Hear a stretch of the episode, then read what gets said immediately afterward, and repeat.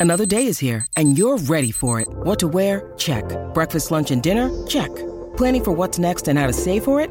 That's where Bank of America can help. For your financial to-dos, Bank of America has experts ready to help get you closer to your goals. Get started at one of our local financial centers or 24-7 in our mobile banking app. Find a location near you at bankofamerica.com slash talk to us. What would you like the power to do? Mobile banking requires downloading the app and is only available for select devices. Message and data rates may apply. Bank of America and a member FDIC.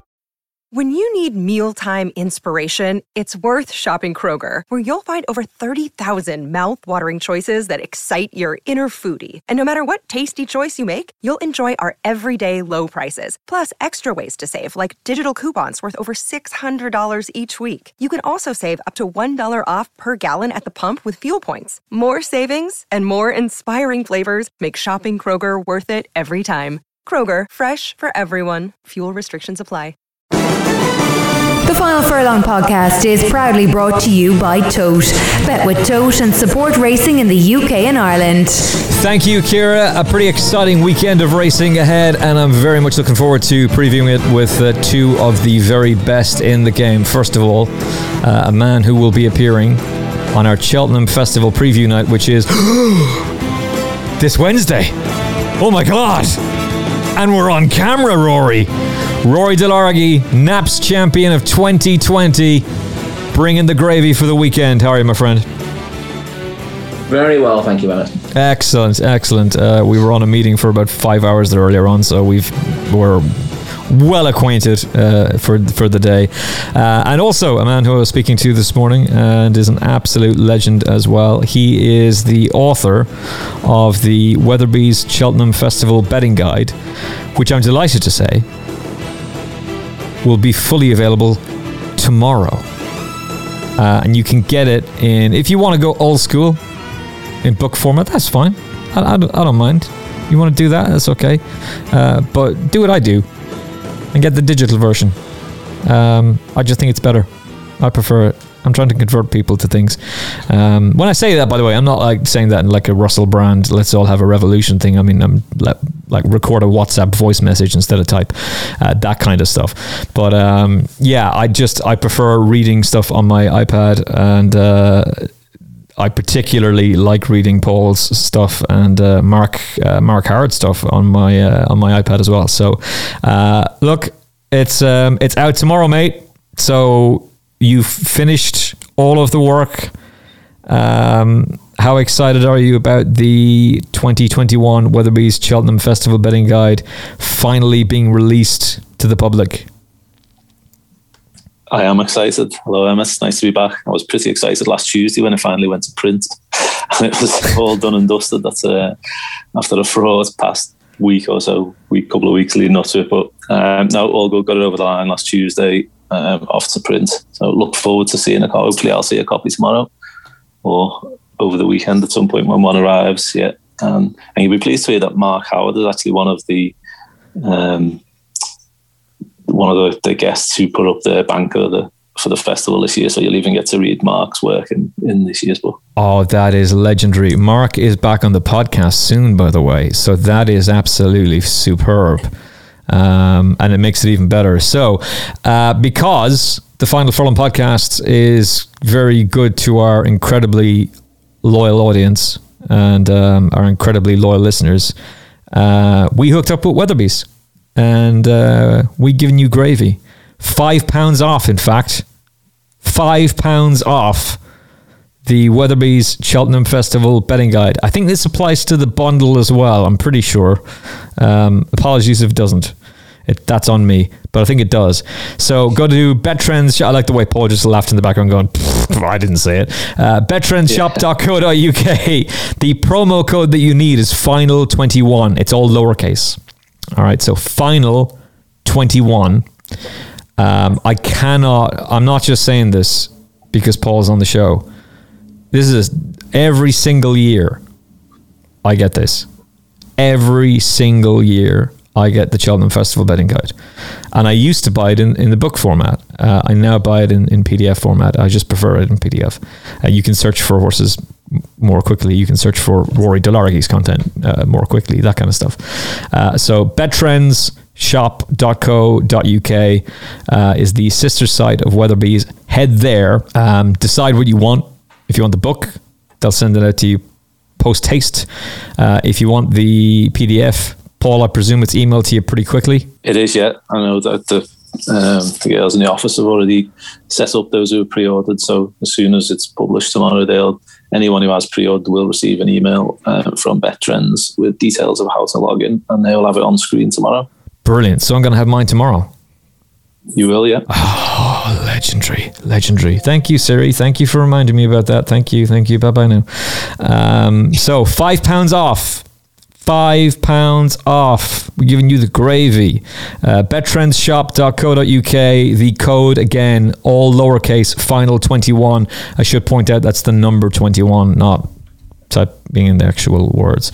So final 21 and. Um, just enjoy it. Look, it's in its 22nd year. Um, there's extensive trend analysis of every single race of the Cheltenham Festival, and uh, just some brilliant, brilliant guests, authors in there as well. Uh, who's is it? Donn McClean's doing the Irish uh, racing again. Is, yeah, Donn. Yeah, very um, insightful as always from Donn. Legend. Um, Rory takes on the bankers or bust as he has done the past couple of years. Go on, um, Rory. Jess Stafford, another podcast she's, this year with a with a um, breeding related um, feature, which is a good read. Now there is nobody better to do a pedigree analysis than than Jess Stafford. That is fantastic.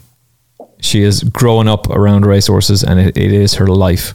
Um, the, she also was actually she's already sorry she's already had a winner, and it's just a shame it didn't get didn't get out. Um, in time, but, but one of the horses, one of the horses she mentioned already won, so at least we know she's on the right path. Oh yeah, I know she's she's an absolute hero, and um, is hopefully back on the show again very very soon too. Uh, Final Furlong podcast favorite, so I'm, I'm delighted that Jess is, is involved in it too. Uh, just uh, while we're on it, just give it give us the list. Who's there?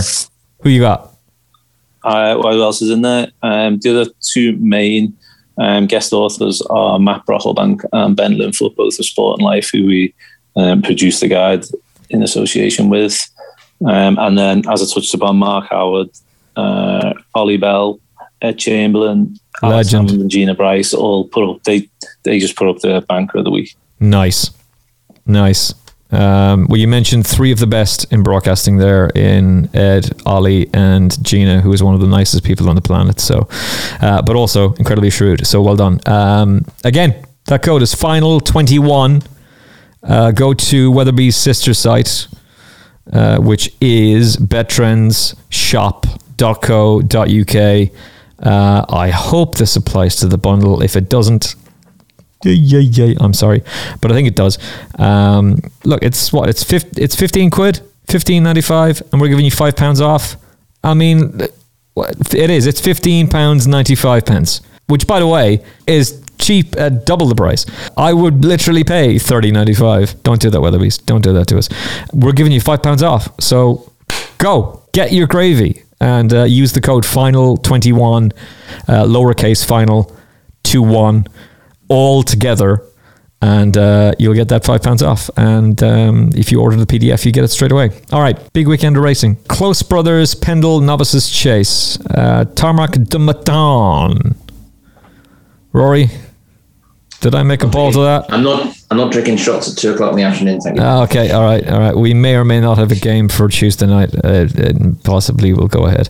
Uh, Galoff, Jamie Snowden and Gavin Sheehan is currently around about fifteen to eight. Uh, Coole Cody. Uh, five to one as we record on Thursday at 2 p.m. for the record. And Son of Camas for Nicky Henderson is your outsider with Nico de Boinville on board at 12 to 1. Um, I'm a little bit disappointed the Hitman didn't turn up, uh, but hey, what can you do? He did take a fall last time out, so probably the, for the best. Uh, is this horse the right favourite, uh, Paul Ferguson? Uh, possibly. I, don't. Th- I wouldn't have that much between them in the betting myself. He, has got a question mark over the trip for me. Um, I think if he does stay, I think Tamarak Domatan probably is the one to, to be with. I think that say I think the track will suit um, I think he, he's definitely at best on a flat track, but he, do, he does have, have that little stamina um, question mark hanging over him. Uh, I think it was he ran in the uh, the silver plate last year after the festival, the consolation race at Kempton, and he travelled up really well to the home turn. whether it was quite just down to the trip that he didn't get home, but I'd still have it in the back of my mind. So, uh, whereas conditions look probably ideal for um, Ga Law if he's tuned up after a short winter break. Obviously, he was third when we last seen him in Henry VIII um, on ground. It was probably softer than ideal for him. He'd earlier won the Rising Stars impressively on good ground over two and a half on a sharp right-handed track. So you can see we know the conditions are very much in his favour, and he jumped particularly well that day at Wincanton. So um, I think he will certainly test Tamaroc Du Mathan. And if there's any chinks in his armour in terms of the of, of the stamina issues, I think you, will find them out. I do I do think this this is obviously going to be a bit of a key, despite it being over the extra half mile, um, be a bit of a key form line from the couple of the main Arkle contenders. Um, Ga Law was obviously behind Allmankind last time. Mm. And Tamaroc Du Mathan was left behind behind Shishkin um, over two miles here at Christmas. So being in the Shishkin camp for the Arkle, I, I would like to see Tamaroc Du Mathan um, come out on top, or certainly look like he's on top of the two mile pole. So um, I can take a line to that. Yeah, for this race, as I say, I, am rather like you. I, I, was hoping Hitman would turned up. I think two and a half miles on a flat track would be absolutely ideal for Hitman. I think that his um, end of season target will either be the manifesto at Aintree or um, the grade two Ayr, which Paul Nicholls sometimes targets. Mm. Again, this is a race he targets. He won it 10 times in 13 years from 2016, so 2006, sorry, to 2018, um, when Cyrname won it. Um, so, yeah, he's potentially the best horse in the race for me, Tamaroc Du Mathan. But if you force me to have a bet at those prices, I would back Ga Law as second favourite because we know he'll, he gets home and conditions are very much in his favour.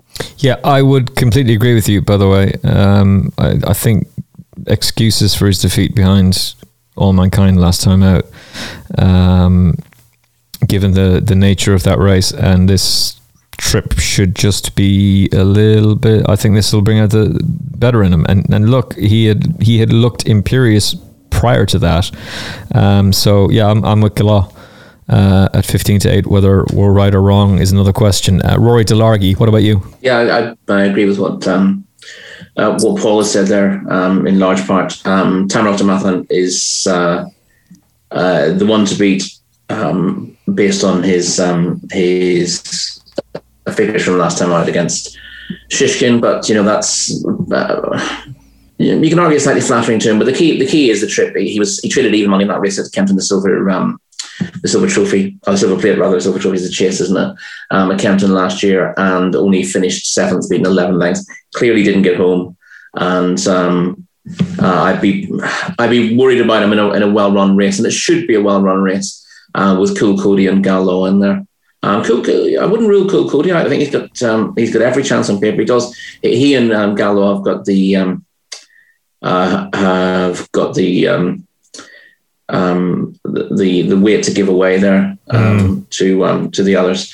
But um, uh, obviously, you know, uh, Cody was a was a winner of a very very competitive handicap chase at, at Cheltenham in November, the Paddy Power, and then. Um, uh, although he's beaten quite a long way, he, he, ran a lot better than his finishing position suggests, or the distance beaten suggests in that um, December Gold Cup, which a lot of horses just fell by the wayside there. And again, in a hugely competitive race, including Master Tommy Tucker, um, you know, you just looked through that field and it was it was a race you had to see uh, to believe. A, a, lot of horses wanted to force the pace that day. Yeah. It ended up, ended up being a very, very strong pace. And Chatham Street Lad uh, came through to win by by a wide margin. But a few of those who were on the pace and were well beaten were much better than the form. Annie Mc was, was only fifth. She's been quite a long way, a place in front of Coole Cody, who himself was a, a place in front of Master Tommy Tucker. Um, Annie Mc and, and Master Tommy Tucker have both got black type wins since. And um, are clearly very, very classy horses. So the fact that Coole Cody, I know he's getting a stone from Master Tommy Tucker, but you know he's he's back in novice company here.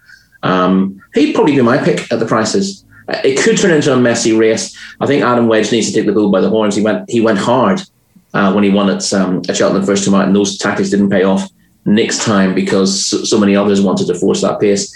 Not going to be the case here. Um, Ga Law has um, uh, made the running to win his first three chase starts, but they were all they were all in small fields. I don't think they're desperate to lead with him.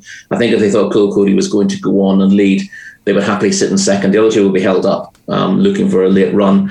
Um, but that's a slightly what beats um, Son of Camas and, and Tamarak Matan is a sustained pace.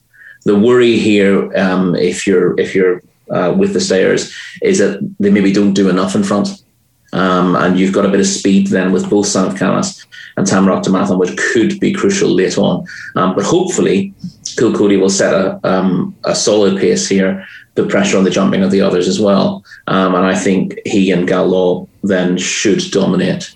Um, uh, and I think, uh, what price is Tamrock to? I think he's, he's got the look of a, of a, um, a favourite who could end up looking very vulnerable. He's evens. Yeah, I think you can make a case that he should be he should be odds on on the ratings if you just price a race up purely on that, uh, Timeform having 169p, uh, which puts him seven pounds clear, which which is seven pounds clear with a P usually means, you know, I feel like this yeah. on favourite, but there, there, there's a potential hole in him. Uh, and essentially, you're rating him through Shishkin, which is a dangerous thing to do. Let's go to the hurdlers and the Adonis, which has a fantastic record of producing the Triumph Hurdle winner. Uh, we've had some surprise packages over the years, and I was really looking forward to seeing Heroes Heroes the Missile? Is that the the you were, you were literally taught that about half an hour ago yep. before we came on air. Yep, I was taught that by Kate Tracy half an hour before we came on air. We were having a meeting about Wednesday's Sheldon Preview night. Um, uh, so it's always Menil. Menil. Menil. Like like as in Max. Menil. Look, Max you, Menil.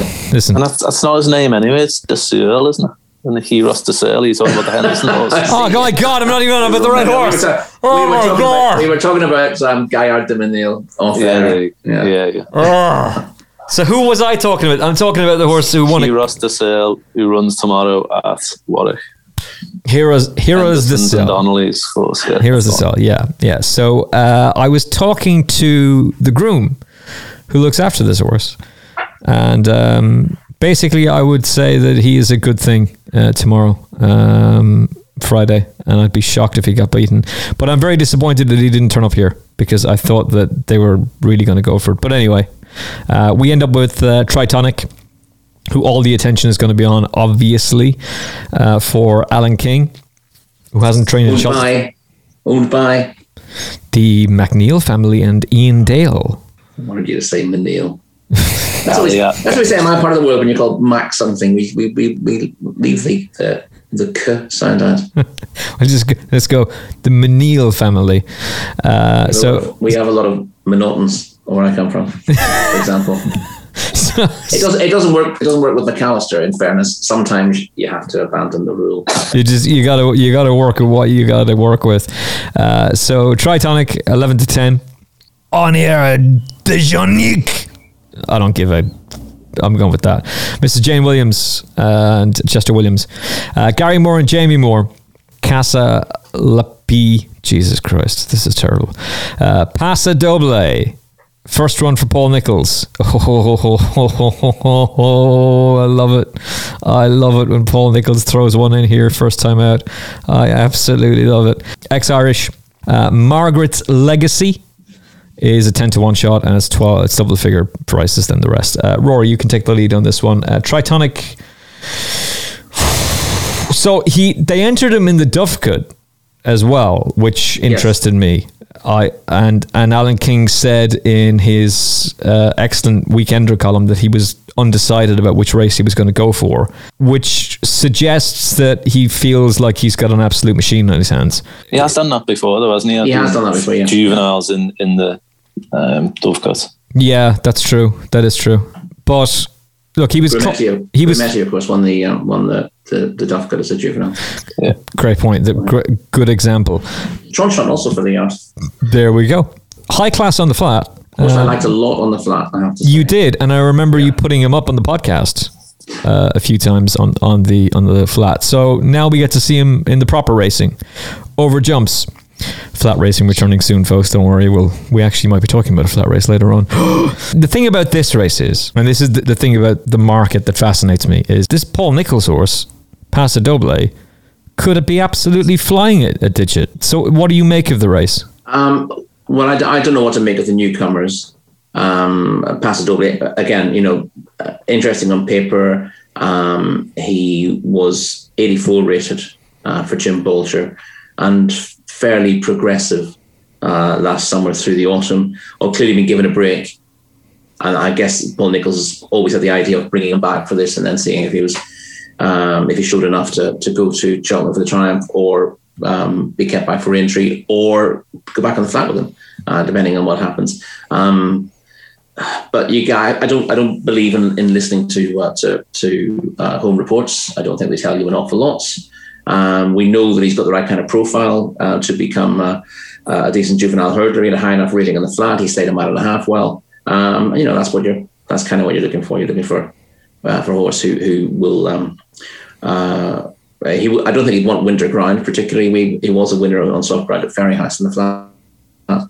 Um, but you know, Paul, Paul, is usually keen with horses like this to to uh, miss the um, the worst of the winter grind, and and um, uh, you know, if you can start them off at Kempton, you tend to get ground that is no worse than soft, and we're probably looking at good to soft um, this weekend. So it's spring ground, and you know he doesn't want to rip the guts out of them first time up. But mm. no idea, no idea whether he'll be capable of winning this. He, will be in there to win. You know, they're, they're trying to find out where they are with him, um, and you if you want to have a triumph hurdle horse, um, you want to press a few buttons first time out. If it, if you're running it for the first time over hurdles in October, you might decide, well, you know, let's let's just see how he goes.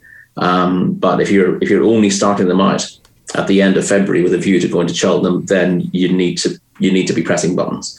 Um, so I would have thought he'd be um, he'd be ready for it, but no idea whether he's you know. Uh, a, a 120 rated uh, uh, juvenile or a 150 rated juvenile. Mm. Um, and you just got to bear that in mind if you're having a bet on Tritonic. But Tritonic looks, you know, we know he's taken to hurdles. He showed a very good attitude to win at Ascot. Um, he, he, only won very gnarly, but offered a short price, traded big in running, but found plenty under pressure to beat Casa Loupi. That form has largely not been tested. Um, but it was a good um, uh, Ascot novice. You expect the form to be solid enough. He was verging on group class on the flat. Um, I liked him as a as a two year old. Um, I can hear your beard again, Paul Ferguson. Sorry, I had to shave last night. I can still hear the stubble. I need to. I'm putting myself on mute. Rory, the poker, so the, the, poker chips are back. Keep going, Rory. Um, yeah, and I, it didn't it didn't quite click for him last season, but he ran well. Um, uh, most of the time. Uh, he was um, he wasn't beaten far in the, in the Glasgow Stakes, and he was placed in handicaps. Uh, Yarmouth and in a very strong one, the Old Rowley Cup, very very strong handicap of its type at, uh, Newmarket in October. Um, he's bred to want soft ground, um, so the ground won't be as bad as it was at Ascot. He's, he's by Sea the Moon, and Sea the Moon's um, almost all have a preference for um, uh, for soft ground. Um, not that I would make um, much of an excuse for this is, is still jumps ground. Uh, and he's got form and good on the flat. It was good ground when he was second in the Glasgow Stakes. As I said, the, the bare form he showed at Ascot is good without being, you know, without making you want to back around even money for a race like this. But everything about him in terms of, of what he was capable of on the flat and what he showed there attitude wise suggests he's going to come forward for that run. And I'd be disappointed if Tritonic was was beaten here for all this could be a decent race um, you know, the, the, others to talk about there. Um, uh, Honneur de Jean, you, you're very keen on um, on Eros de Soy, aren't you? Well, he probably would have beaten Eros de Soy at uh, over course and distance. That's um, what at, uh, the that, Christmas meeting. Fuck me, the name was in front of me. Actually, Jesus Christ, the form line was there. That was the. Uh, sorry, kids, uh, don't swear and uh, listen to your parents. Um, uh, that was what the conversation that the the groom and I had over a, a, good old Twitter conversation, and my Twitter DMs are open. I am alive, by the way. I'm okay um, there's been an enormous, uh, like an almost insurmountable amount of uh, "Are you okay?" messages sent to my um, uh, Twitter inbox. Thank you very much for doing so. That's much appreciated. Uh, yeah, right now uh, I'm still still kicking away. Thank you very much, and uh, thank God, and and very much appreciated. But thank you very much for the kind words. It's it's it's very much obliged and very, very much appreciated. And if I haven't got back to you yet, I just haven't been very active on social media recently um, for no reason other than uh, I just took a decision that I would take a break from it for, for a little bit and then be like, I'll be all over it again um, come Wednesday night, essentially. Um, but yeah, it, we had that chat. He, he asked me, he just, he asked me straight out, he said, look, listen to the show. Um, do you think Heroes the Soul, what did you make of Heroes the Soul's run at Kempton? And I said, uh, I watched it back again and I said, pretty sure he had the measure of the faller. And he said, that's exactly what um, Nico said, and that he'll come on a ton for it. So he loves him, absolutely loves him, and he looks another star for the Donnellys. So yeah, I should have known that beforehand. But um, anyway, uh, proceed, proceed, Rory. Yeah, just just talking about that that form line. I mean, um, worth pointing out, Honor Honor de Jong um, traded 1.15 on Betfair um, around the time of his call. So most of the in-rolling punchers um, were wrong. Thought thought he would well, thought he would win. Were wrong uh, at that stage. Uh, Casa Loupi obviously um, reopposes. Um, and he should, you know, he, he wasn't a bad type, not as good as, as some of these in the flat, wasn't a bad type, but clearly um, he took very well to hurdling. He got um, he got Tritonic off the bridle. He traded very short in that uh, that race went down to uh, a low of 105 after jumping well in front. Um, he's going to improve as well. He's not a horse you would, you would take lightly. Um, and you've also got the um, uh, the French import, uh, Margaret's Legacy for Hugo Marianne, um, who took one over here last year that went to ended up going to Paul Nicholls. Um, and uh, Margaret's Legacy um, has won twice at Cagnes-sur-Mer um, and is clearly um, above average and has enjoyed the uh, the milder weather that they get in the south of France as well. So uh, he'll be well forward. As it was the um, uh, the Victor Ludorum that uh, the yard targeted last year. Um, and I think the idea is to bring a bring a useful juvenile over um, and suggest that you're willing to take um, a decent price for it if anyone wants it. So we'll see what happens with Margaret's legacy here. And Ned Curtis keeps the ride, so he comes over from France for the ride. Uh, Nathaniel Curtis um, was riding this horse I don't know Nathaniel Curtis from from Adam. Whether that's Ned's Ned's official name in France, I guess it is. It must be because I don't think I don't, I don't think uh, Ned. I always would have thought was uh, short for. Uh, I mean, uh, Nat would be short for Nathaniel, but you know, I'm guessing. I'm guessing that's um, that, that is Ned. That, yeah. doesn't, that, doesn't, suit the French aristocracy, though. That that, that, that, wouldn't work for them. So your your final selection is it a case of that you're finding it very difficult to get away from Tritonic? Um, I think, yeah, I, I, like Tritonic a lot. I think he will improve for for the Ascot run. Whether I want, whether he's one I want to pile into it at a very short price with a with a couple of unknowns, um, but also, um, you know, with with several other horses not having much to find on hurdles for. Um, I, I, might want a little bit bigger before I before I get involved. He's almost certainly going to be my selection in the race. I might end up going down the no bet route, uh, depending on the prices that are available tomorrow. Okay. Uh, but he's a nice horse, and you know, on uh, hopefully um, with this behind him on proper soft ground, he's, he's got a very good race in him over hurdles. I'm kind of tempted to to go the the, the Paul Nicholls route here. Uh, he's he's got a good. Alan King's got an excellent record in this race. He's won it twice in the last four years. Um, Paul Nicholls has taken this race uh, four times in the last 10 years um, and considerably more when you expand it out uh, using the trends. And um, if you're using something like Proform, for example, uh, he has a, a, phenomenal record in the race, uh, as does Nicky Henderson, which means I'm again disappointed that that horse doesn't turn up. But uh, look, Paso Doble is a, a, he's a Kilkenny horse. He's trained by Jim Bolger. He's a Kilkenny horse. All right. Don't tell me he's Carlow. He's a Kilkenny horse. Uh, so obviously, I'm sticking with him. That Dundalk form's not bad, to be fair. Like the, no, it's good. The horses all finished around him have won again, but in the context of Dundalk form. So, hey, um, but, don't you knock Friday Night Lights? baby. No, nothing wrong with Fundalk. But I'm not locking it, but they just tend to run against each other. Don't they? If you yeah, yeah, they, tend do, yeah. similar forms. Yeah. So. But but basically, right now it's it's owned by Sarah Lynham. Like anything Sarah Lynham touches just turns to gold. So just back Sarah Lynham's horses blind, um, and she's got a few running on Friday. So just do a patent, and uh, I'll see you in Dubai uh, whenever we're allowed to move again. How do you assess this race? Because it's like from what I was looking at on Wednesday to what I'm looking at now, it's a very, very different picture. So, is Tritonic at 11 to 10 a horse to just get stuck into and believe the hype and believe all of the you know back him now for the Triumph Hurdle he's going to be short and he's going to get Alan King back in the winners enclosure there uh, or is it possible that something else emerges from the scene at a big price that we haven't considered? Um, I'd, I'd, pretty much echo what, what Rory said about Tritonic I'd, I'd, I'd, like to see him go and win this race now and put a marker down um, to the English juveniles. He'd still have to go and I'll touch upon some of the others shortly, but and I think this is quite a, an interesting race. So, but he's still going to have to go and do it well if he's if he's if he's is to sort of bridge the gap on what we've seen of the juveniles in Ireland, in my opinion. So, um, that, that that's the kind of thing, but that's the kind of position I'm in, similar to Rory, in that I would say if you if you were asking me now who's the most likely winner, yeah, I would say Tritonic. I'd expect him to come forward. Another point there from Ascot is that was his first run since October last year when he finished fourth in that good handicap at Newmarket that Rory touched upon. So I think there's every right to believe that he, he'll come on fitness wise as well. And it was interesting just before um, he came on air, whilst I was waiting for you two, I was listening to Nick Luck's podcast and Alan King was on talking.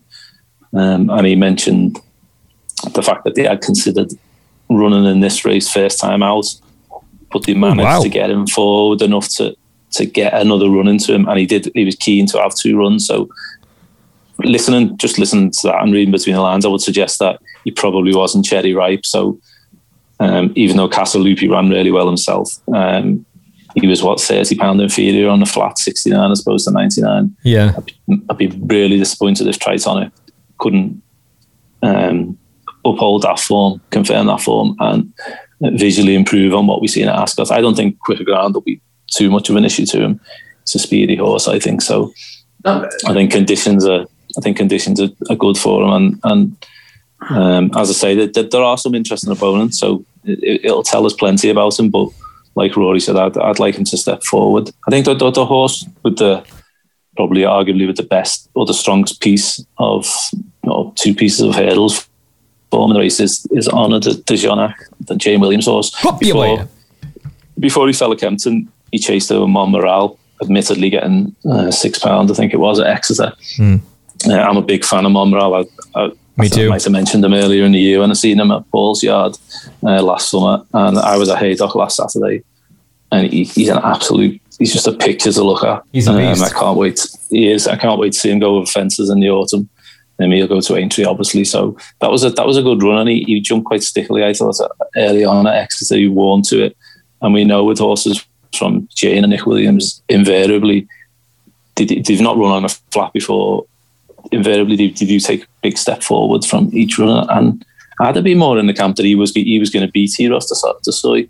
Personally, at Kempton, How I thought dare was, you Two one, Emmet. Two one. Yeah, I was more in the What? camp that he had, I watched it back again before, and that form has worked out pretty well. Here indoors won a listed race. Admittedly, it wasn't a great race. Doncaster, uh, the fourth of them, Rui Uni, won a jumpers bumper, and then Wyoming. went on the f- then go on that, New that sounds better. I am I am delighted to hear that I'm not the only one absolutely making a balls of uh, pronunciations. Go on. But then after after that jumpers bumper, when he went on the flat at Lingfield and absolutely bolted up off of mark 79. So he's rated 87 on the flat for Moore and looks like a horse who probably could win a decent two mile handicap. So that, that former Kempton's pretty strong. Um, so I'd say expecting him, anticipating that he could step forward again, I would say that Honor de Jonac would be the likely main danger to him. Of the two newcomers, I've touched upon Paso Doble. I say I think his form's pretty strong, but because a bit of a concern about his pedigree. Um, John Locke was quite good when he won a, a novice event at Goodwood, I thought, uh, last September. So again, he's he's, he's slightly interesting. And the French horse, Margaret's Legacy, I watched his, his runs back. He, he made all in both starts over hurdles. So along with the Gary Moore horse, I don't expect there to be a bit of pace on here on Saturday. Um, he was pretty good on debut. Then it's, it's, he was anyone on Christmas Day when he made a two from two, beating a horse. It was since won a listed race beating the horse that finished behind him the first time. So his form has been upheld to some degree. I don't know how strong that listed form is, um, but I say they've both come out and finished first and second, the two horses to chase them home. So um, there is a, there's a bit of substance to the form. The one concern I had with watching Margaret's Legacy's performances back with his jumping, it sort of deteriorated before picking up again on, on his second start. He, he was good first time out, but he, he trailed his back legs through a number of his hurdles, and he and he sort of bunny hopped a couple on the second start. And uh, he did he did improve up the home straight when he jumped well when he's obviously going a bit quicker. But I'd say he'd certainly need to hurdle a bit slicker in this company um, if he's going to make a bid for it from the front. Obviously, himself and Soldier Parade have got to give three pounds away, so I think mm. that'll make life tough for them as well. So, uh, all in all, yeah, I totally agree with um, Rory. Tritonic probably the likely winner.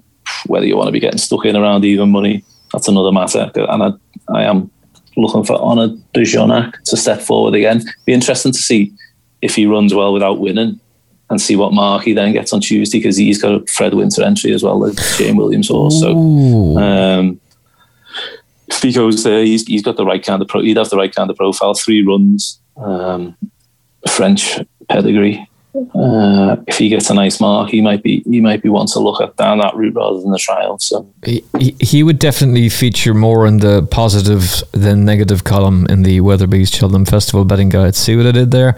Um, I, I am still fascinated by this Paso Doble.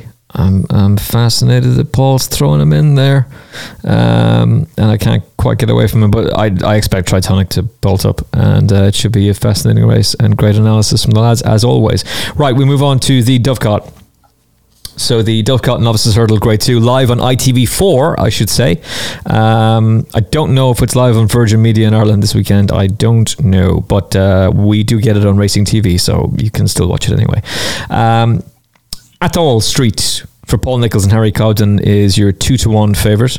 Uh, by the way, Rory, I should have said the Tritonic has gone odds on with some firms since we've been talking. So oh yeah, obviously you got to got to mention the worst price, don't you? Yeah, yeah, yeah. You got to do that. That's, uh, that's the rules. The, uh, the, it's it's a it's a final furlong podcast policy. Uh, Calico.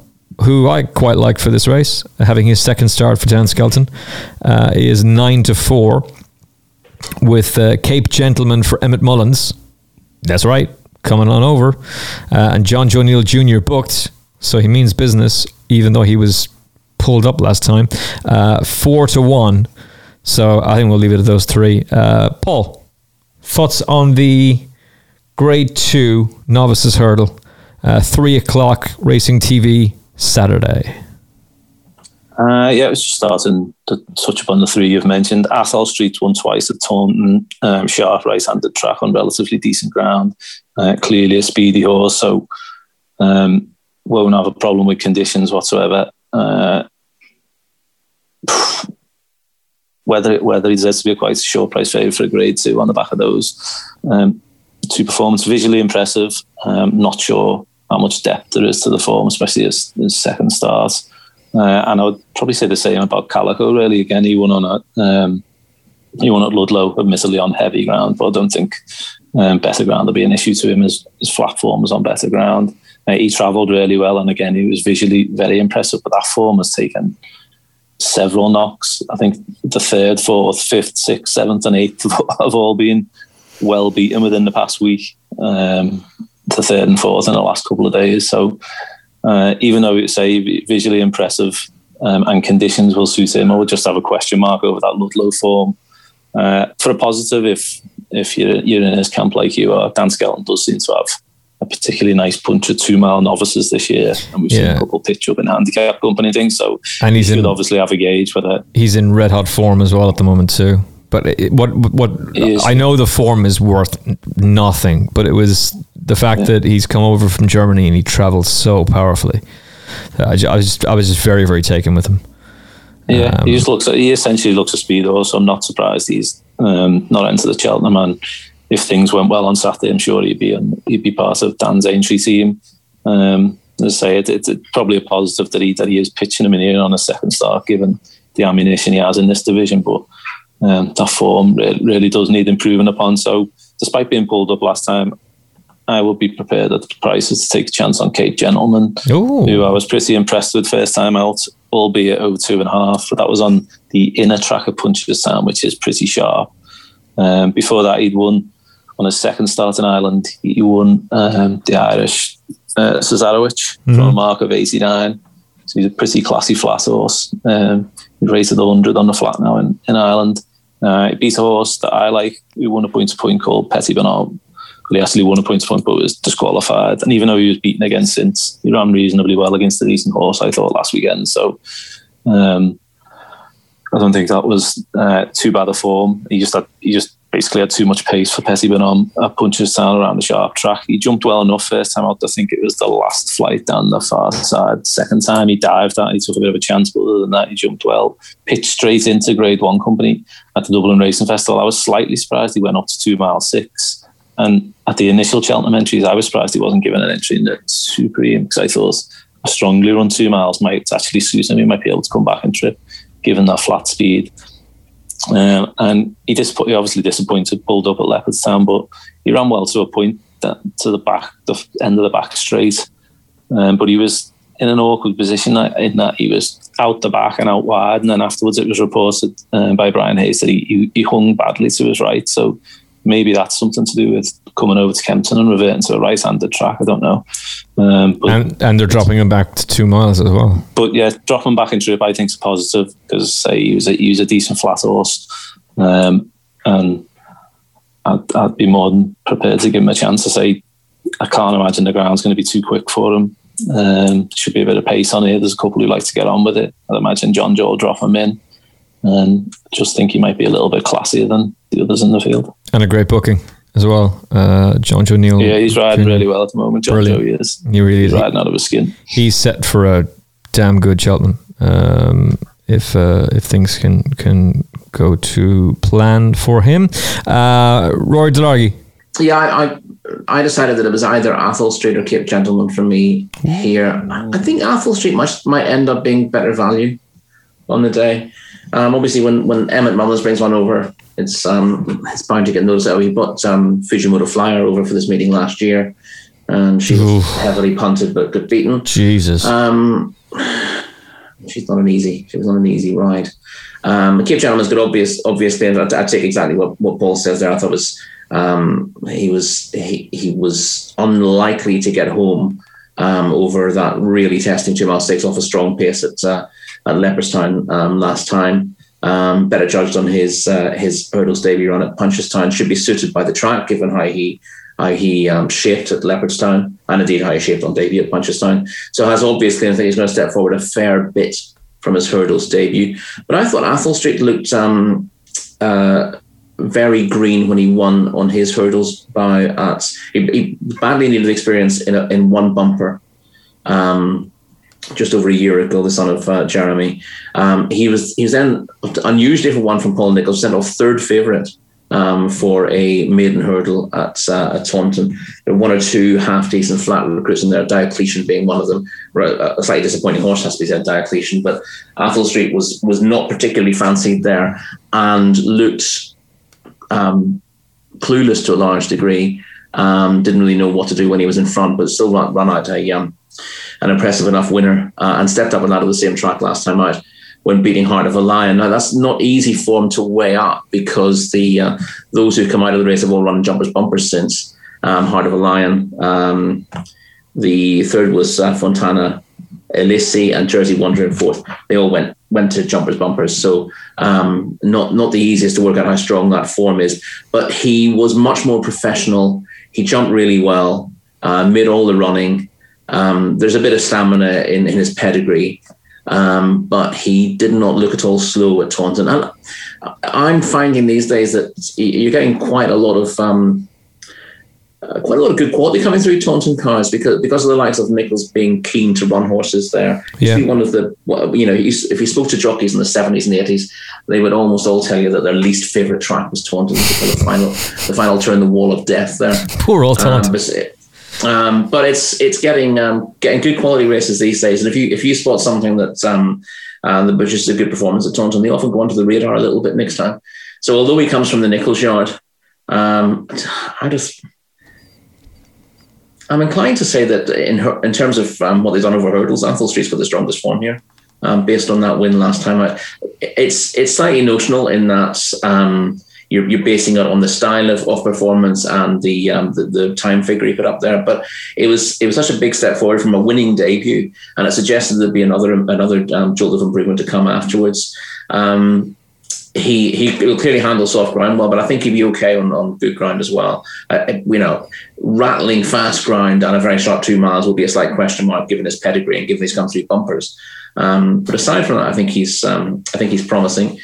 Um, and I don't I don't know what tactics they're going to use in Cape Gentleman because he, he was held up at the back of the field at, at Leopardstown, and I wouldn't want to be giving anything here too much rope. Um, so it may well be that Atholl Street gets the run of things uh, from the front. Uh, the other one who's who's uh, potentially in the frame for for front running duties is Lunar Sovereign.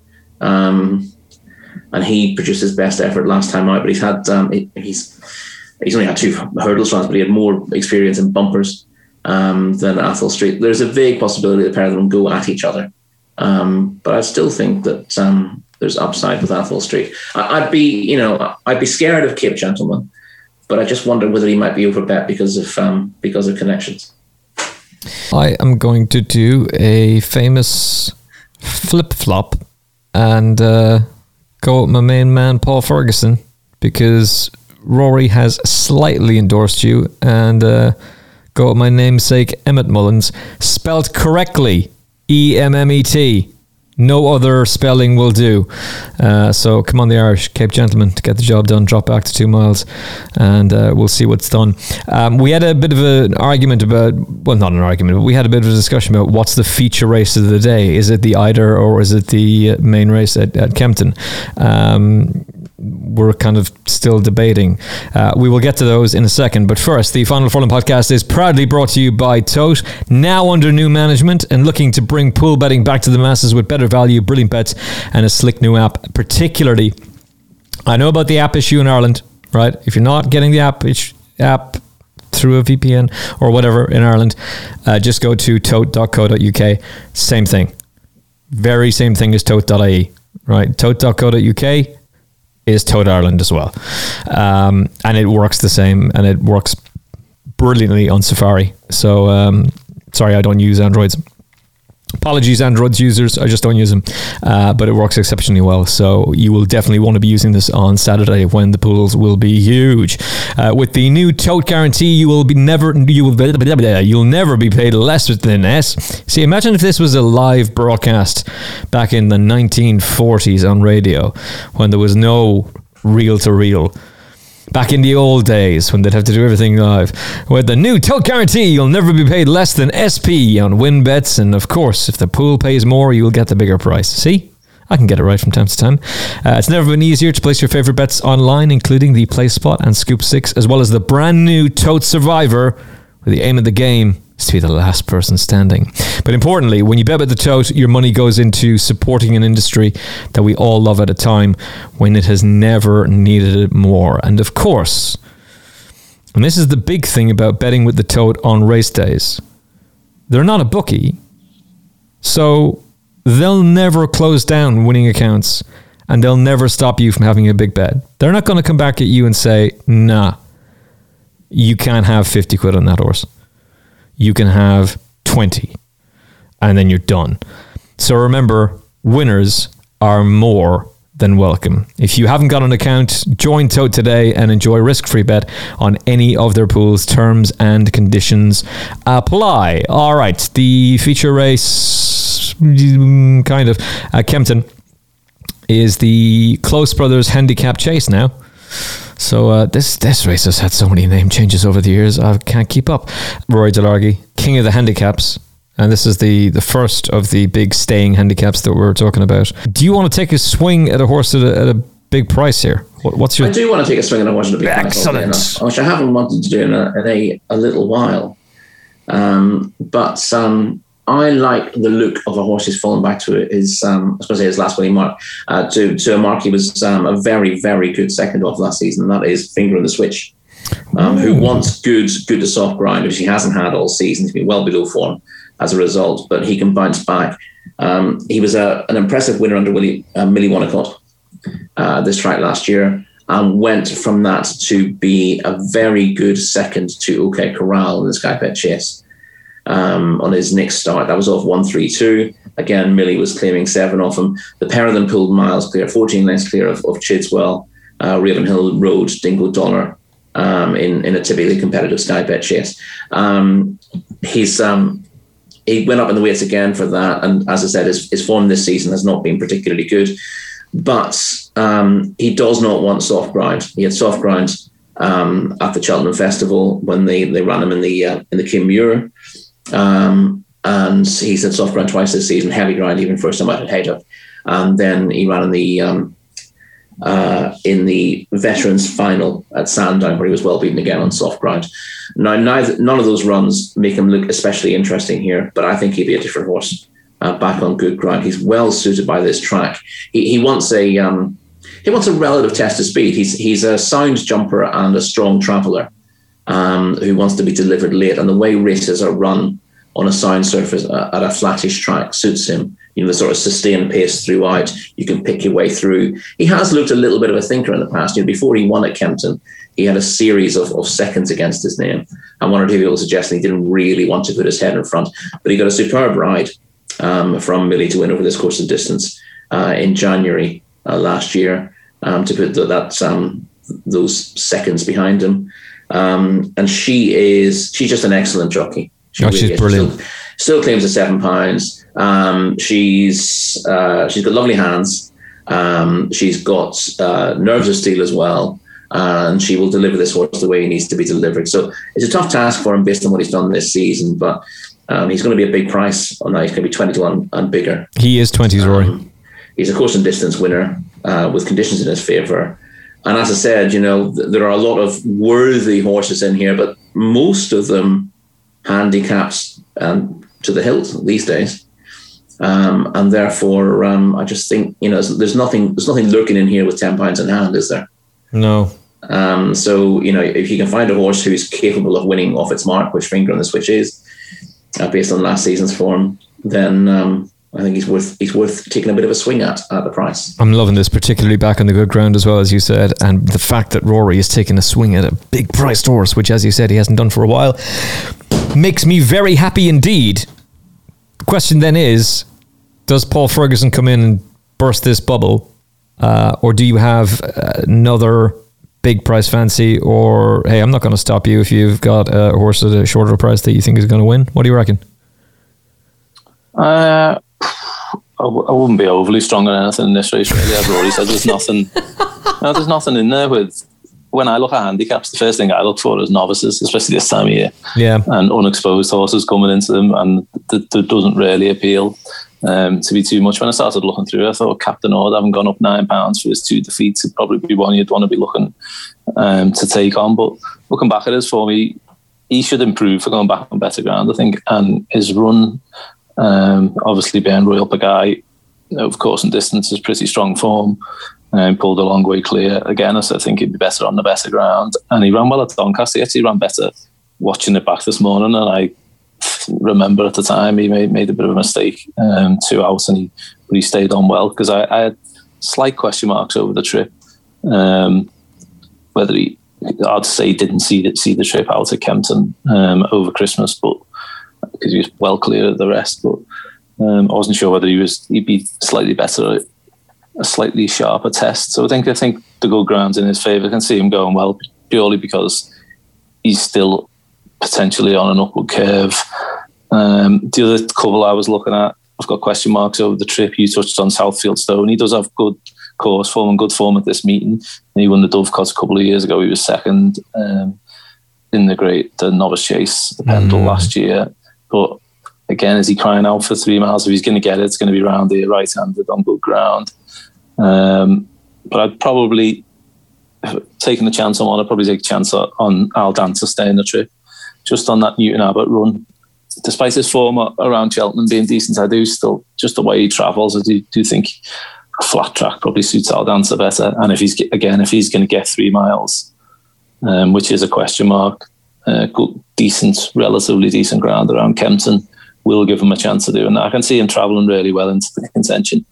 Um, if you go back to that Newton Abbot uh, win at the start of the season, an intermediate chase, he gave six pounds and a beating to Master Tommy Tucker that day.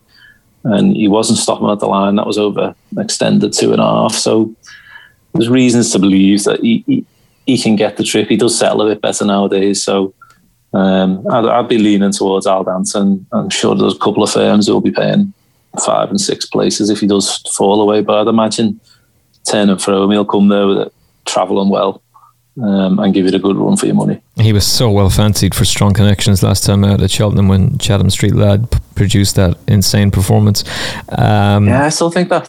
I think Rory touched on it before. I just thought that was a bit of a strange race, to be honest. yeah, I agree. Unfolded, and um, I think better ground will help him. Yeah. Um, and I think Nigel Twiston-Davies is in better form than he was back then. So I think there's a few positives for him. I wouldn't be overly strong on him, but I'd say I can envisage him travelling up strongly um, and giving you a good run for your money. I just loved your your, your start of, of the analysis of the race. so, apologies. No, no, no, no, no apologies needed. look at a handy.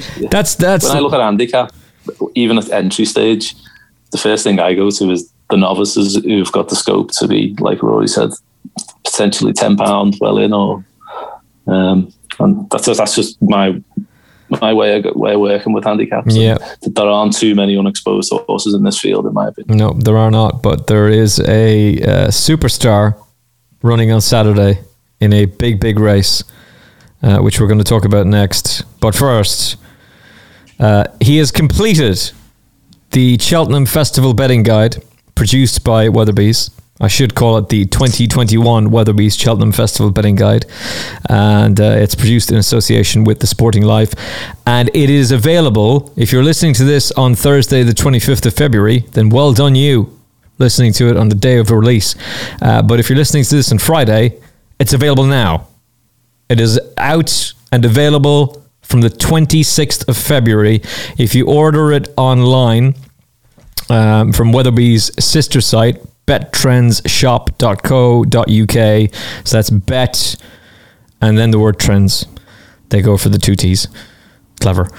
Uh, bettrendsshop.co.uk. Uh, you can get it there and you can decide if you want to go old school and have uh, the actual feel of the book in your hand or if you want to do what I do and um, get it uh, on PDF format, which I just, to, be completely honest about it, I just I'm much more engaged in reading something on my iPad than I am in book on a book these days. I don't know why. I just am. That's the way I work. And because you're a loyal Final Furlong podcast listener, we want to give you gravy. Now we're already giving you gravy with the tips from the lads, but we're giving you more gravy because, as I said, the price of the book and it's like this is ridiculous value, is fifteen ninety five in the Queen's finest sovereigns, I should say. Uh, you can get the uh, print or digital edition for the same price, but if you use the promo code lowercase final and the numbers 21 all together, we'll get you five pounds off. Weatherby's looking after you. Weatherby's teaming up with the Final Furlong podcasts to look after uh, team the FFP Army, the FFP Mug Club, and uh, get you some gravy.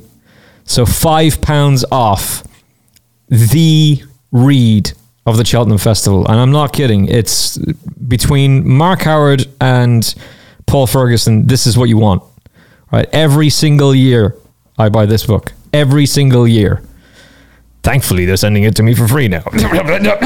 More gravy. But anyway, um, you can get it in. Uh, you can get both if you want. You can get the digital edition and the uh, print uh, bundle. That's available as well. Uh, but it is an essential read. Uh, it's in its 22nd year. There is extensive trend analysis of all 28 races, positive and negative trend boxes for quick and easy referencing for every single race. Uh, there's brilliant editorial content in there as well. Detailed analysis of the Irish Challenge from the absolute legend that it is Donn McClean, who is superb on racing TV, but also uh, in the stuff he writes. Uh, Banker or Bust comes from our very own Rory Delargy. No pressure there. And uh, you also get exclusive entry preview, which, by the way, Bettrends are going to give away their entry preview for free. You're mad. Weatherby's. You people have lost your minds. Uh, they're giving away the entry preview for free. So uh, check out uh, Weatherby's on Twitter to find out how you can get it. Uh, there's also a spring horses to follow section as well. Uh, I cannot recommend this book enough. The Weatherby's Cheltenham Festival Betting Guide 2021, um, but particularly get your gravy. Don't forget the gravy. Promo code is final 21, lowercase final, and the numbers 2 1 all together. Um, and we'll get you £5 off the Weatherby's Cheltenham Festival Betting Guide, which is an absolutely essential read.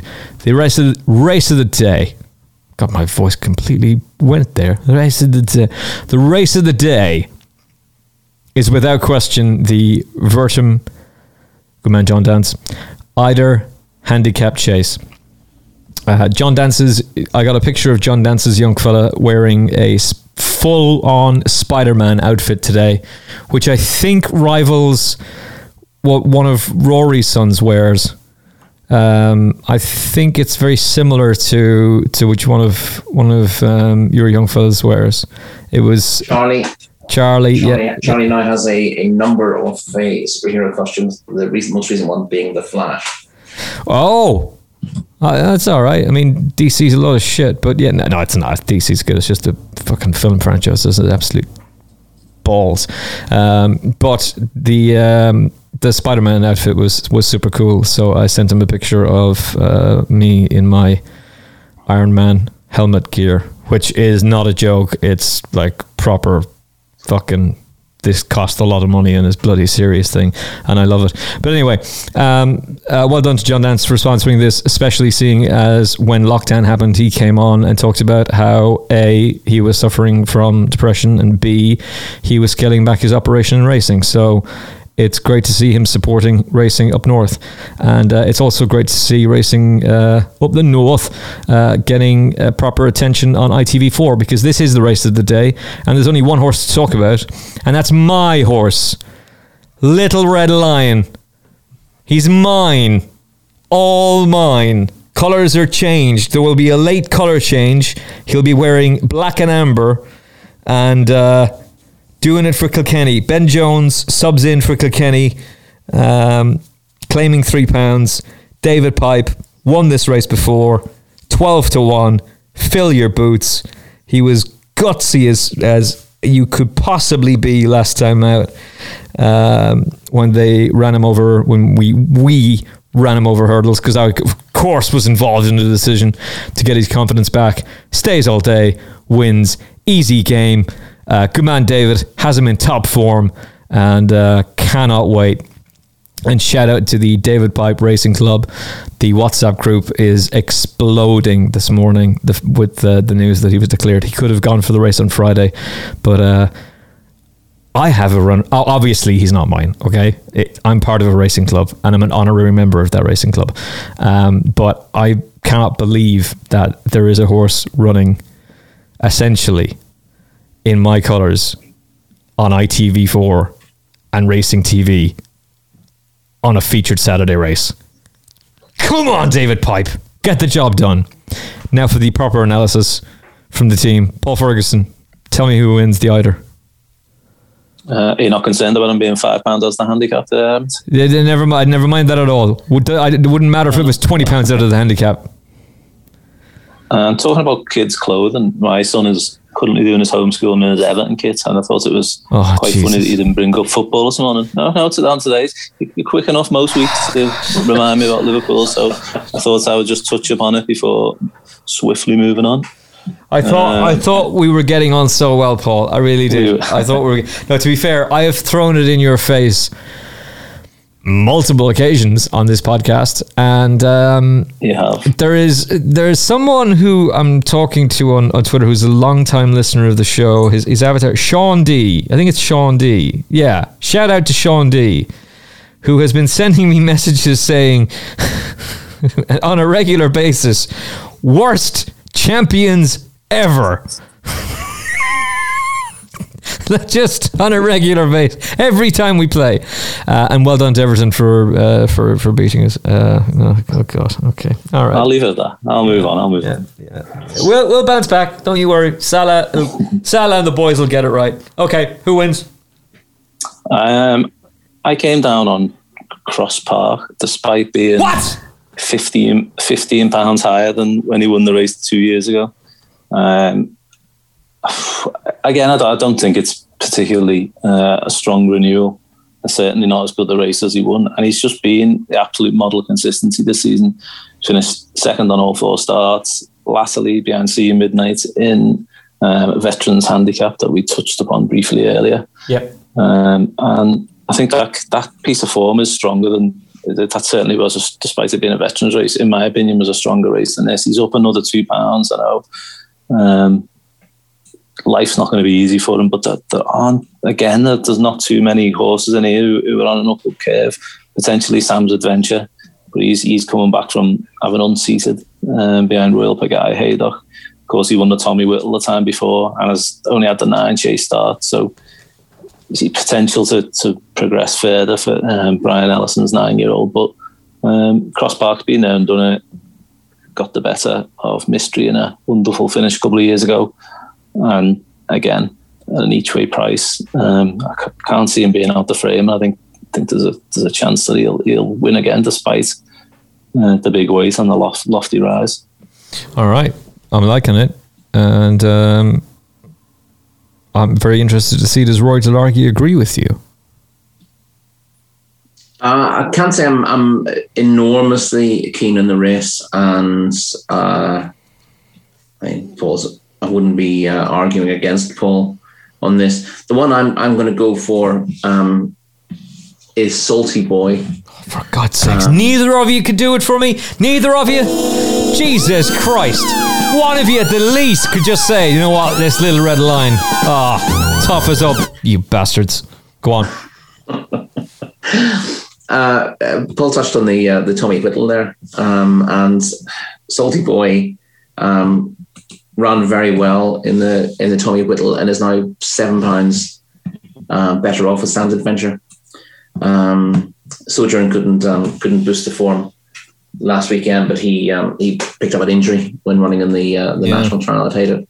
Um, so Salty Boy was was just over six lengths behind Sam's Adventure that day, staying on um, from the last, uh, and he ran to a similar level in the um, the, the Sussex National uh, last time out uh, behind Seaston Spirit. That was a li- not my not my uh, ideal marathon handicap chase, a lot of them you end up not getting much of a pace, um, and you get you potentially get false results in them. Um, they didn't go um, they didn't go a proper pace in, in the three and a half at a, at a, at a sharp track anyway, uh, over three and a half at, at Plumpton and. Salty Boy, I thought he ran perfectly well, but he was just done done for um, relative pace uh, late in the day, as were the horses he split, um, Cheque En Blanc and, and Dawson City. Um, who um, who just find the, the the rhythm of the race wrong for them. Um, he's not exactly a win machine, salty boy, but I think he's he's well handicapped on what he can do. Um, there's no emotion involved in this, but it would be very nice to see um, uh, David Bridgwater and Brendan Pyle um, get a get a decent result. Oh, well said. Last weekend. Well said. Um, here, here. But you know he should. He caught the eye a few times for uh, for his previous start. He was with Mags Mullins. Um, and on the, the, the, best of his um, his hurdles one from Miles Mullins, he's, he's well handicapped at the mark of one two four. Um, I was with uh, Farrell before moving to, uh, to to David Bridgwater, and he's shown he's shown something um, similar on, on, on, all four starts um, for David. Um, and his last two runs have suggested that he's well worth a try at a marathon, a proper marathon trip. Um, staying on late both times with cheek pieces on.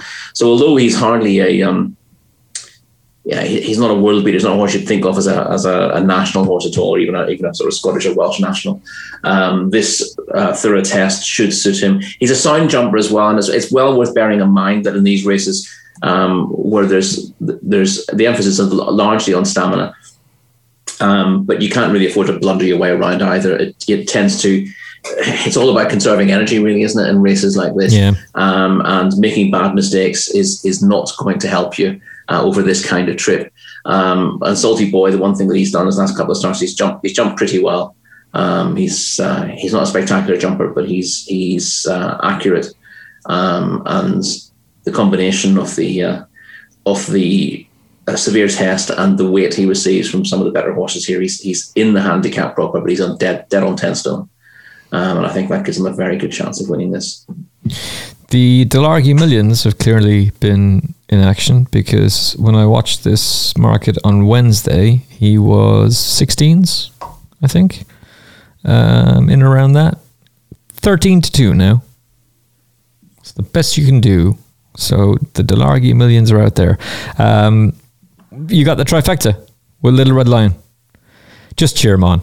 Just cheer him on for me. Um, if I just come home safe and uh, well, he's got youth. He's got youth on his side, and he, does say very well. So yeah, know, it wouldn't be. It would not be a surprise to see Little Red Lion. I strangely fancy him reasonably strongly, you know, and it's not that I've been told anything or anything like that at all. I just there's some. I don't. Maybe it's owner.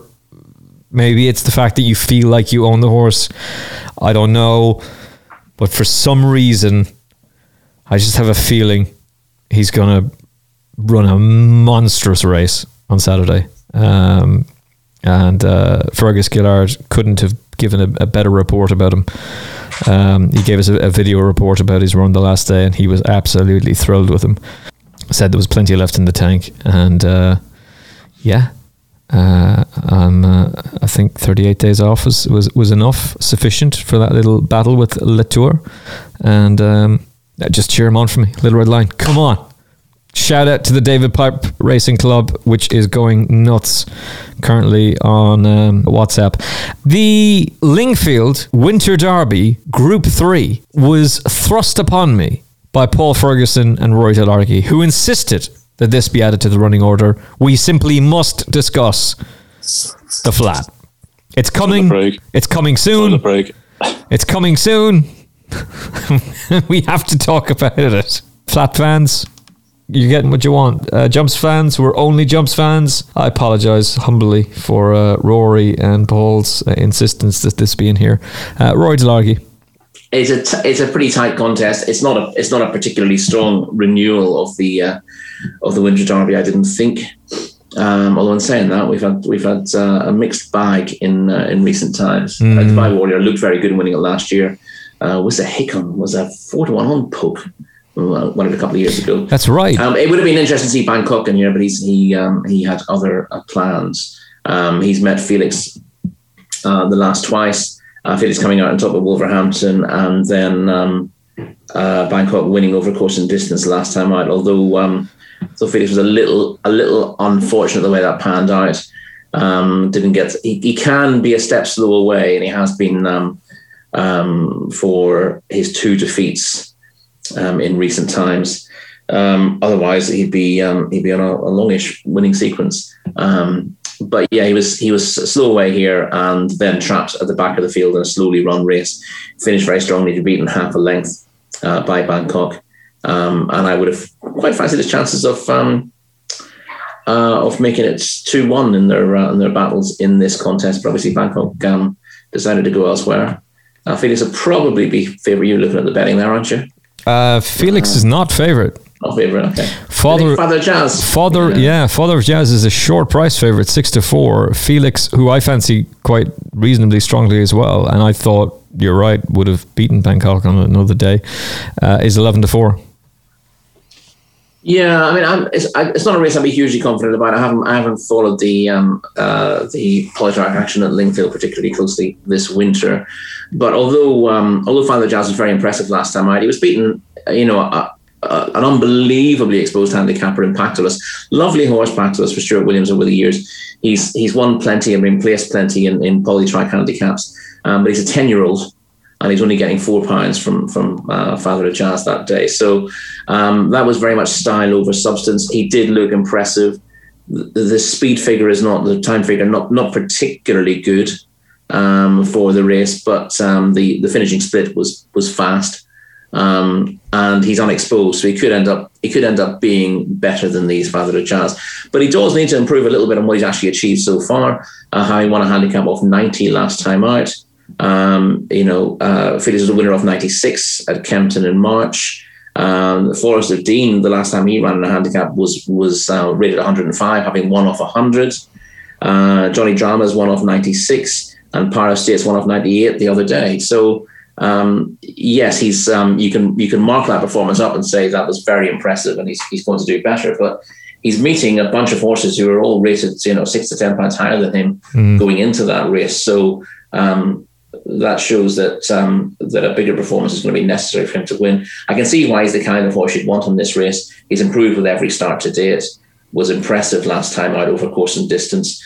Um, but these are all tough. All of these are tougher rivals. Yeah. I'd be inclined to be against Father of Jazz at the prices, um, just because you know uh, he does he does have a little bit to prove. Clearly, he's going the right way. He's the kind of horse if you don't have an awful lot of time to, to work through the form, you look at his um, you look at the last run, you look at his his form figures, and you think, yeah, this, this horse is going the right way, um, and I'll I'll take a chance of him improving again to win this. But I just I think his task is uh, is tougher than his odds would suggest. I kind of fancy the Felix Forest of Dean reverse forecast actually, and try and get the favourite beat.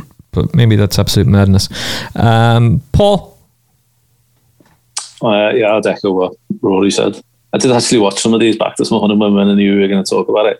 I'd caught Father of Jazz at the time, and I was pretty impressed with him, but I had no idea the, the strength of the form. So I had a little look back. The third has won since, but um, as Rory said, you'd think he would need to improve to get to Felix level of form, which obviously he can do. He's only a four year old on the back of four career starts. So, um, but at the prices, I'd say Felix got the stronger form in the book. So I'd, say I'd echo um, what Rory said. Three votes for Felix, so. And um, this brings us to Ireland. And uh, the only race that we're going to talk about in Ireland uh, is the Bobbyjo Chase, which has, uh, um, as usual, a massive field size. Uh, how the commentator is going to handle uh, the amount of runners uh, that are in this is just beyond.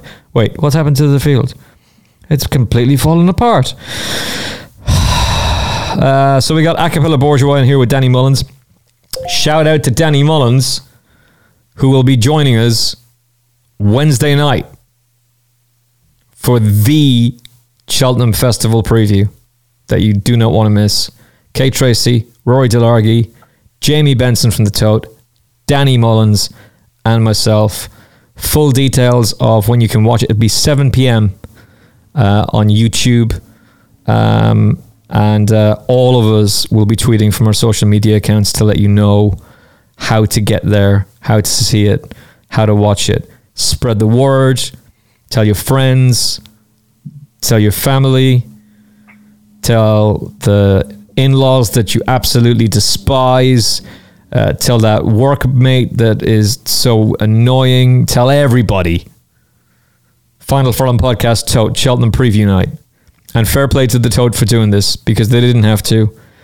And uh, fair play to the team for, for taking part as well because this is going to be a lot of fun. It's basically a preview night that's a podcast on video.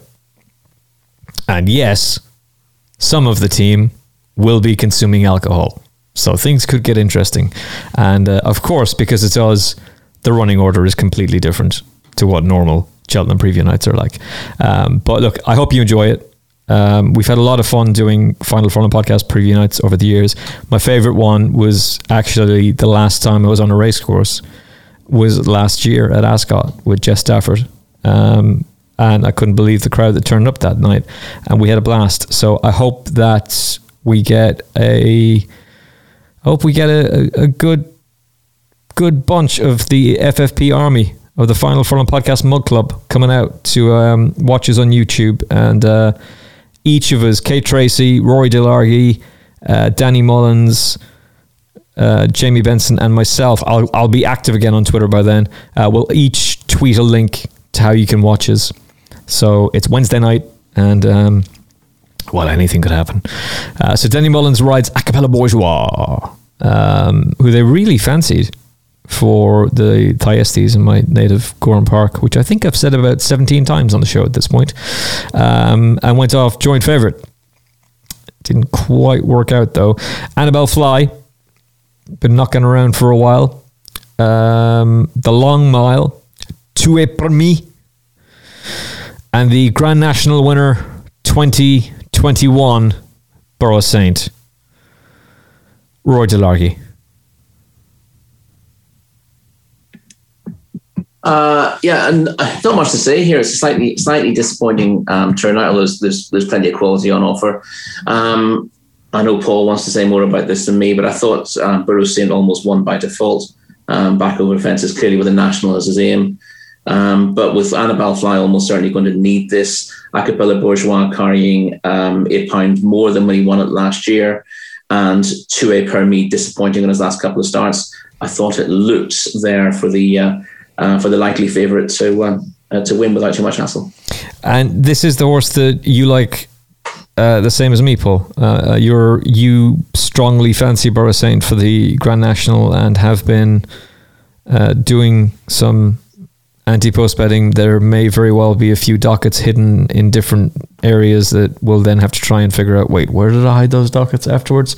Uh, when he goes to glorious victory uh, in Aintree in April. Uh, I seriously, I, I, really fancy this horse to win the the Grand National, and um, this is the perfect prep. It's a it's a proper it's a proper Grand National prep for um, for Willie Mullins. It is, yeah. This time last year, I was pretty keen on him actually for the national. The, yeah, the me one, too. The one negative I had last year was the fact he was only seven. Um, so obviously he's a year older now. So uh, I've, I've been slightly disappointed with him. So I must, I must admit, I backed him for the national before he ran this season, and I was slightly disappointed with him at Clonmel. I thought he probably blew up that day. There was a couple around the time um, of Willies that were looking in need of the run, mm. uh, and then again last time um, in the Galmoy hurdle, but got the ground looked absolutely atrocious that day. So I don't think it's a bad thing that if it was a case he was being looked after after his chance had gone by Rachel Blackmore. Um, he wore a hood that day. Uh, that's off again on Saturday by the looks of it. Um, Paul Townend back on board. As Rory said, the field's fallen apart somewhat. So um, I think if he's going to win the Grand National, he really needs to be bouncing back here. Um, although I do think, looking back at his form, I do think slightly better ground suits him. Um, so it obviously he handles. I don't think it's going to be anywhere near as testing on Saturday as it was um, at Gowran last time. So there should really be no real excuses. Uh, fans of Albion and Photo of the Gold Couple obviously probably want to see Acapella Bourgeois go well from the front. Mm-hmm. Um, I think ideally he'll tow Burrows Saint into the race for the longest possible, um, and then he'll take over and win. That's what I'm hoping. Yeah, I think Danny will make all uh, as expected on Acapella Bourgeois, and uh, Paul would just sit in behind and apply the button whenever he feels like it. Just push the button whenever he feels like it, basically. Um, Hopefully, but I do, I'd say I do think he needs to see a little bit more than he showed in his two hurdles. I agree. So, I agree. um, I mean, he, he's been beaten 45 and 40 lengths this season. Like, you can't get away from that. no, but I say like to say the ground was pretty bad. I think Yeah. it was Robbie Power who said afterwards it was arguably the worst ground he'd ridden on or something on racing TV, or one of the pundits said that they'd spoken to him off air. It looked absolutely Said something. It it? was horrible. Yeah, it did look bad. So Yeah. I would have guessed that it's all been stepping stones towards this race and then towards Aintree. So Yeah. I'm presuming and hoping that that the the, the word was if if once his chance had gone, um, he didn't need to be knocked about certainly anyway. And obviously, uh, Willie Mullins has a fine record in this race, won it ten times and eight times in the past ten years. So even though he's he's got the Gold Cup entry, I was hoping that, that this would be the stepping stone to Aintree, give him that couple of weeks extra, and uh, hopefully he gets the win on the board and goes to Aintree in full and five consecutive wins for Irish champion trainer William Mullins as well, um, which should be added into the mix too. So I'd be extremely disappointed if Saint can't take this, and um, it's kind of back to the drawing board. Uh, I would warn that uh, right now, yeah, weather's. What's the weather forecast? It's lovely.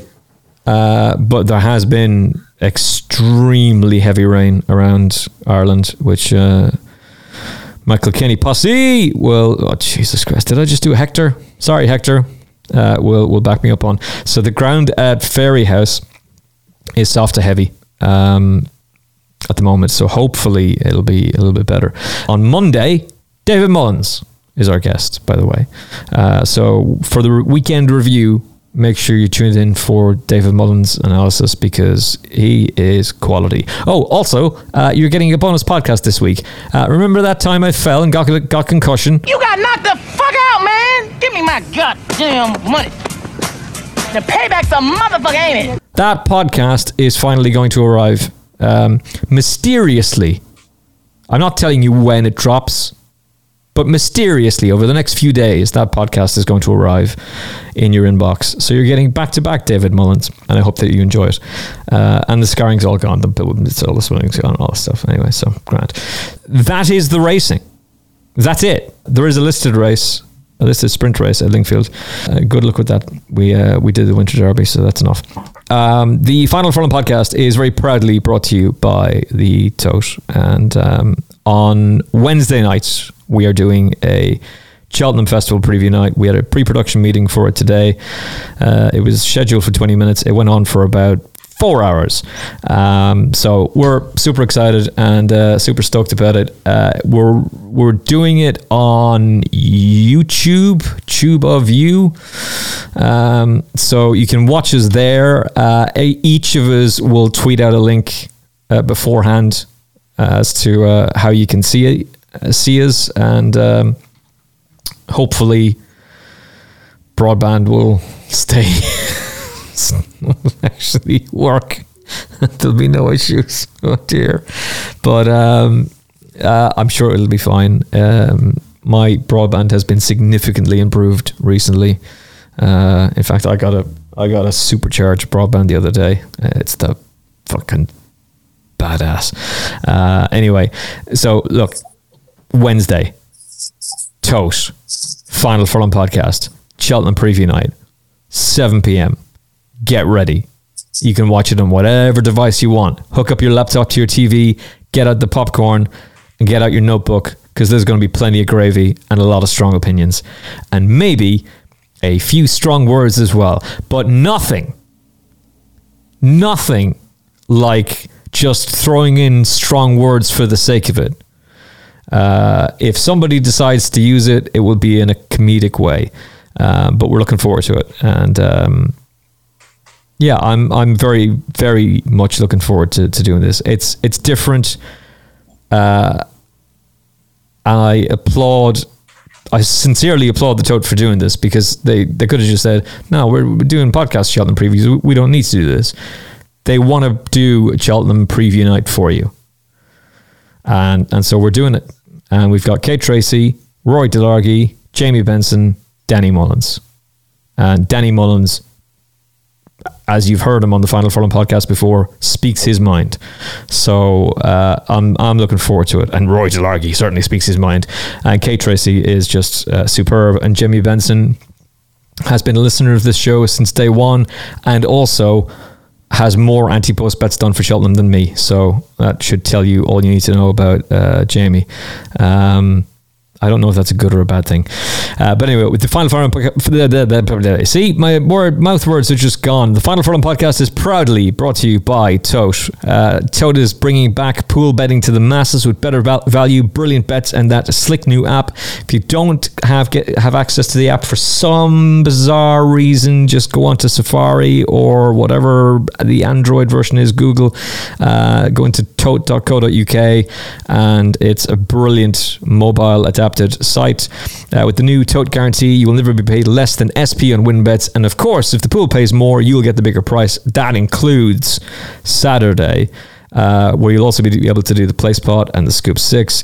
But more importantly, the tote put money back into the industry.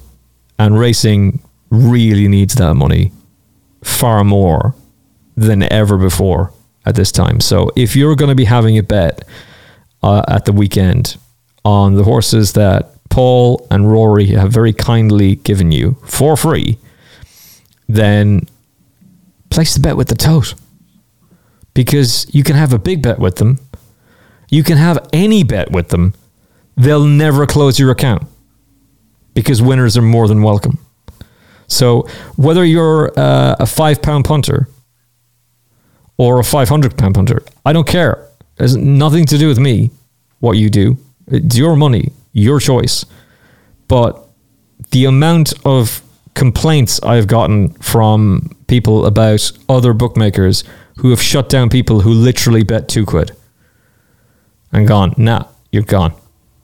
Because they're backing horses at Dundalk that at 10 to 1 that go off at sevens and get beaten in the nose. Nah, you're out. You're out. It's a joke. It's an absolute joke. So bet with the tote. Uh, you can only bet on race days, obviously. Uh, you're betting into a pool, but they will pay you the bigger price. And um, they will kindly give you a risk free bet on any of their pools as well. Terms and conditions do apply, but they always do in life. Uh, and also, Cheltenham Festival Betting Guide available now uh, from Weatherby's. It is written by the superb and eloquent Paul Ferguson, uh, who lorded it over me over Everton's glorious 2 0 victory over my beloved Liverpool, who are not the side of last year.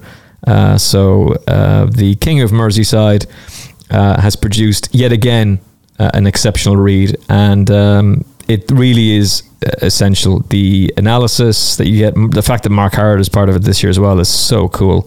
Uh, but Rory Delargy is in there as well. Uh, of course he is. Rory Delargy is everywhere, but mainly on the Final Furlong podcast, thankfully. Um, and uh, you can get it for fifteen ninety five. Uh, that is in print or digital. If you're lis- listening to this on Friday, the 26th of February, it is available now. I prefer the digital edition. I prefer the PDF, and they will send that out straight away. So you'll have it very, very quickly in your inbox, and you can get stuck in to Cheltenham Study straight away for the whole weekend. Unbelievable detailed analysis. Uh, I don't know how Paul has the energy and the uh, focus of mind to produce such a terrific publication, but it is essential essential reading. It really is. Fifteen ninety five, but because you're a Final Furlong podcast listener, we got your back with Weatherby's. Five pounds off with the promo code final twenty one. All one word, lowercase, F I N A L 2 1. All together uh, at bettrendsshop.co.uk. Five pounds off with final 21, lowercase and the two numbers. We got your back. We're looking after you here at the Final Furlong Podcast. Of course, we got your back at the Final Furlong Podcast. You, you know we always do. Uh, and if you haven't entered our competition yet, as well, by the way, for the Final Furlong Podcast merch, it's very, very simple. You literally only have to retweet and tweet hashtag FFP Mug Club. So go do that. And you could have a boatload of Final Furlong podcast merch, courtesy of our friends at hackedupmerchandise.co.uk and uh, the Final Furlong podcast. Right, best bets. Paul. Sorry, I was on mute there for a minute, uh, trying to avoid the beard noise. Um, The, chi- the poker chips. the, yeah, The poker chips, the people were convinced I was playing online poker with real poker chips. Yeah, of course I was. I need to buy some AirPods. right. Anyway, um, Kempton. We've covered most races. The horse I'm most interested in backing at Kempton on Saturday will be Gunsight Ridge in the first. Um, a novice into a handicap company. Ran well in the handicap and his handicap debut actually at Newbury recently in heavy ground where he travelled up well behind Gower Road, who has since come out and won again. Um, back at Newbury, better ground and going up and trip. Two positives um, for Olly Murphy, six year old. He's also, I liked back in his point to point when he beat a horse called um, Pat Fancy, who is now in training with Rebecca Curtis and is rated 133 over hurdles. Um, he was a winner at Ffos Las of a maiden hurdle and finished runner up in a grade three over three miles at Cheltenham. So that point to point form on good ground is is strong. It's not particularly well in on on on all hurdles, on all known form over hurdles, but I do think there could be significant improvement for returning to better ground and stepping up in trip. So he'd be the one I'd be looking to back on Saturday. the same connections. Actually, have another one in the interesting horse in the opener at Newcastle called Lord of Carrack. Um, he was a little bit disappointing in the Grade Two Leamington novice hurdle last time, but uh, things didn't go right from an early stage. Um, I think a line can be drawn through that. He, he early looked quite progressive when um, he finished second behind Wild About Oscar and also behind Adrimel, who of course won the Leamington. Then he won at uh, appreciating the step up in trip. Um, I'd imagine he'd be a pretty short price on uh, Saturday.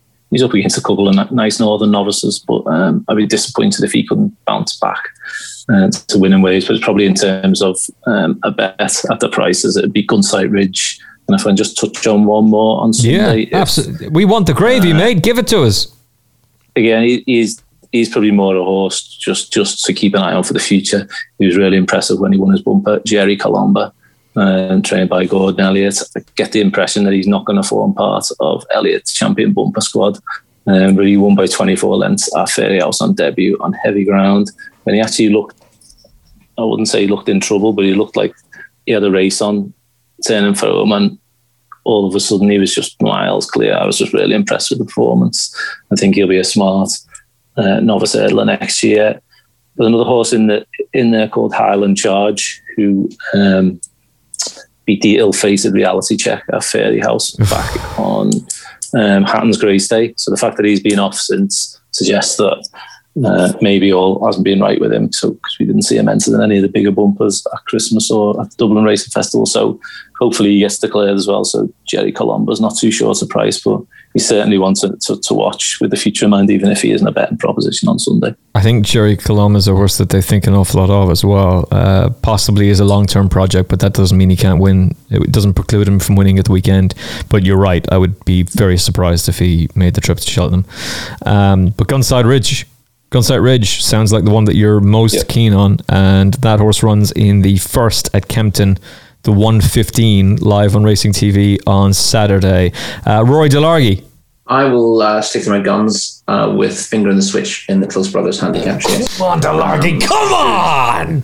Should be plenty of places on offer there, and he'll be ridden uh, to pick up the pieces later on by Millie Wonnacott. Uh, so back on good ground, he should run much better than he has this season. 20 to 1. You got to go for it. Rory hasn't put up a big priced horse for a while as a nap, and he's going for it. 20s. Let's make this gamble happen. Let's have this horse 5 to 1 on the day.